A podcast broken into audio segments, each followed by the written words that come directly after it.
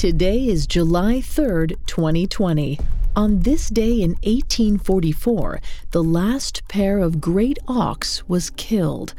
Thanks to overhunting from eager collectors, these penguin like birds were wiped off the earth.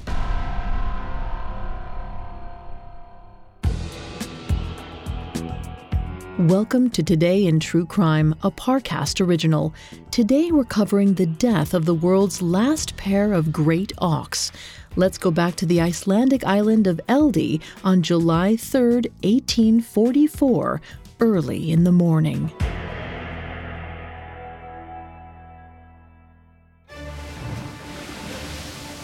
The 14 men aboard a small, eight oared boat struggled to control their vessel on the Atlantic Ocean's churning waves. The towering island of Eldey loomed just ahead of them. Landing on Eldey was nearly impossible. It rose perpendicularly from the water on every side but one, and even there, making landfall was a challenge. But if the men were brave enough to attempt it, great riches awaited them atop the island's rocky spire. They had come to Eldey in search of great auks. These foot tall, flightless birds were increasingly rare. Museums and private collectors were willing to pay vast sums of money to obtain a specimen. The skin of a single great auk could fetch up to a full year's wages and Eldey was the last known place to find them. Over the past 10 years or so, hunters had ravaged the small island's great auk population.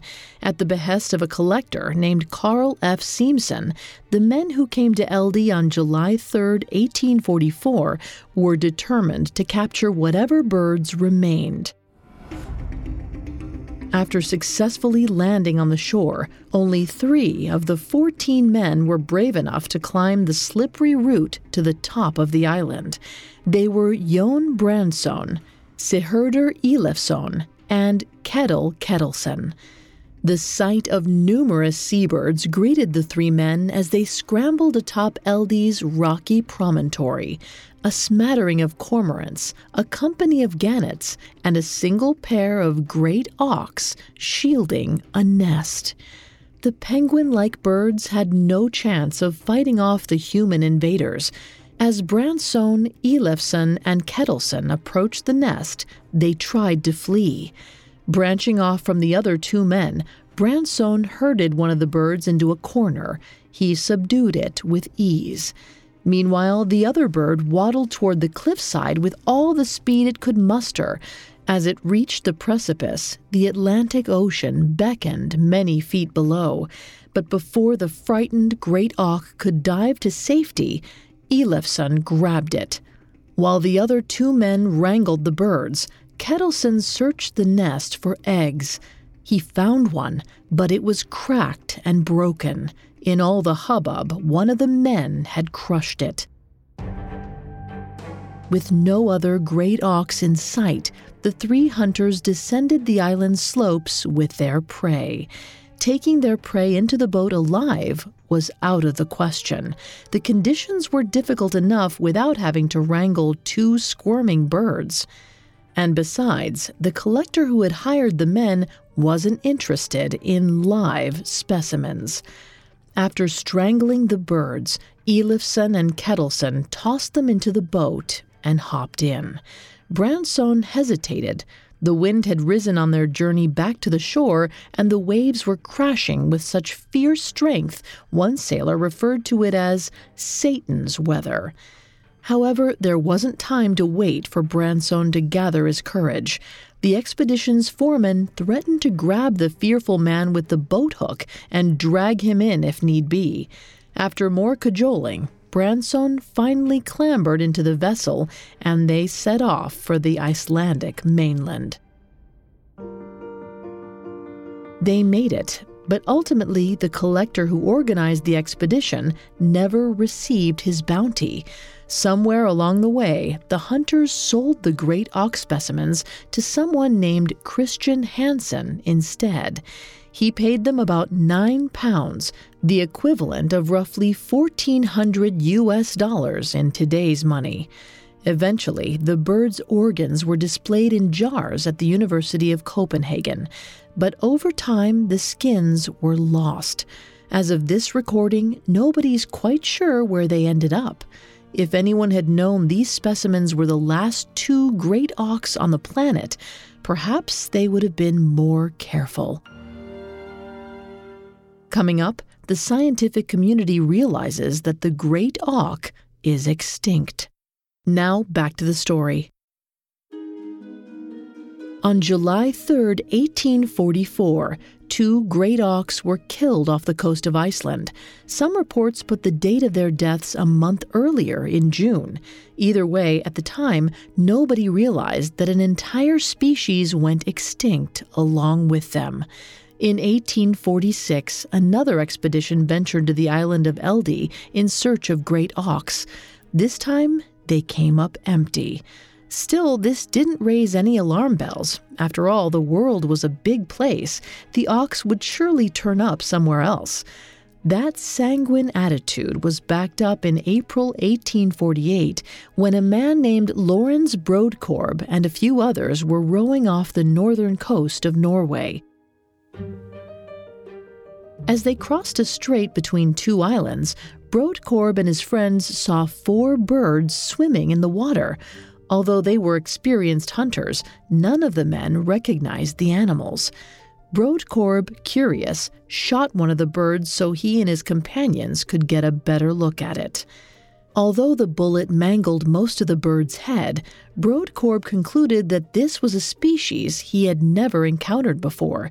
He dumped the body on the shore so he could come back later and take it home with him, but upon Brodkorb's return, the carcass was gone. Intent on learning more about this strange animal, Brodkorb combed the area for the three others, but they were nowhere to be found either. A few months after this encounter, Brodkorb described the bird to a scientist friend. The friend showed him a picture of a great auk. Brodkorb nodded. That was the animal he'd seen. Perhaps because he didn't realize the importance of this sighting, news of Brodkorb's encounter with a great auk didn't reach the international scientific community until 1855, seven years after he saw the bird. But when English naturalist John Woolley found out about it, his interest was immediately piqued. Woolley was particularly interested in extinct bird species, by this time, he suspected that the great auk may have gone extinct. But if Brodkorb's account could be confirmed, then perhaps the species persisted. Along with fellow naturalist Alfred Newton, Woolley searched the area where Brodkorb claimed to have seen his mysterious birds. Unfortunately, they were unable to find great auks. Still, Woolley and Newton refused to give up on the possibility that the birds were still out there. In 1858, they traveled to Iceland to examine the island of Eldey, where the last confirmed members of the species lived. Just like back in 1844, landing on Eldey was a daunting challenge. But on this occasion, Woolley and Newton failed to make landfall, they hoped to return again the next year, but the conditions were similarly prohibitive. Finally, in 1860, one of the scientist's Icelandic colleagues managed to make landfall. There were no great auks to be found. Woolley and Newton continued to hold out hope that living specimens of great auks would be discovered, but it was to no avail. Eventually, the scientific community had to admit it the species was extinct.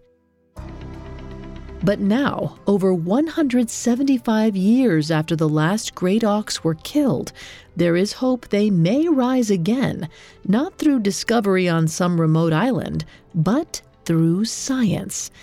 In 2016, an organization called Revive and Restore announced its intention to bring the great auk back to life. In a plan reminiscent of Jurassic Park, Revive and Restore wants to use great auk DNA to alter the genome of a close relative, the razorbill.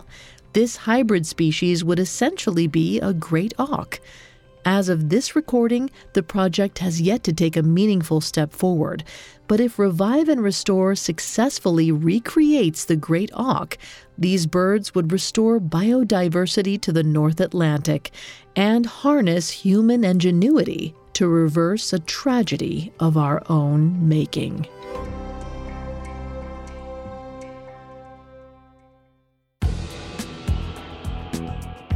Thanks for listening to Today in True Crime. I'm Vanessa Richardson. For another story on human driven extinction, check out the Dodo Bird episode of the Parcast original Gone. Today in True Crime was created by Max Cutler and is a Parcast Studios original. It is executive produced by Max Cutler, sound designed by Dick Schroeder, with production assistance by Ron Shapiro, Carly Madden, and Joshua Kern. This episode of Today in True Crime was written by Alex Benedon with writing assistance by Nora Battelle. I'm Vanessa Richardson.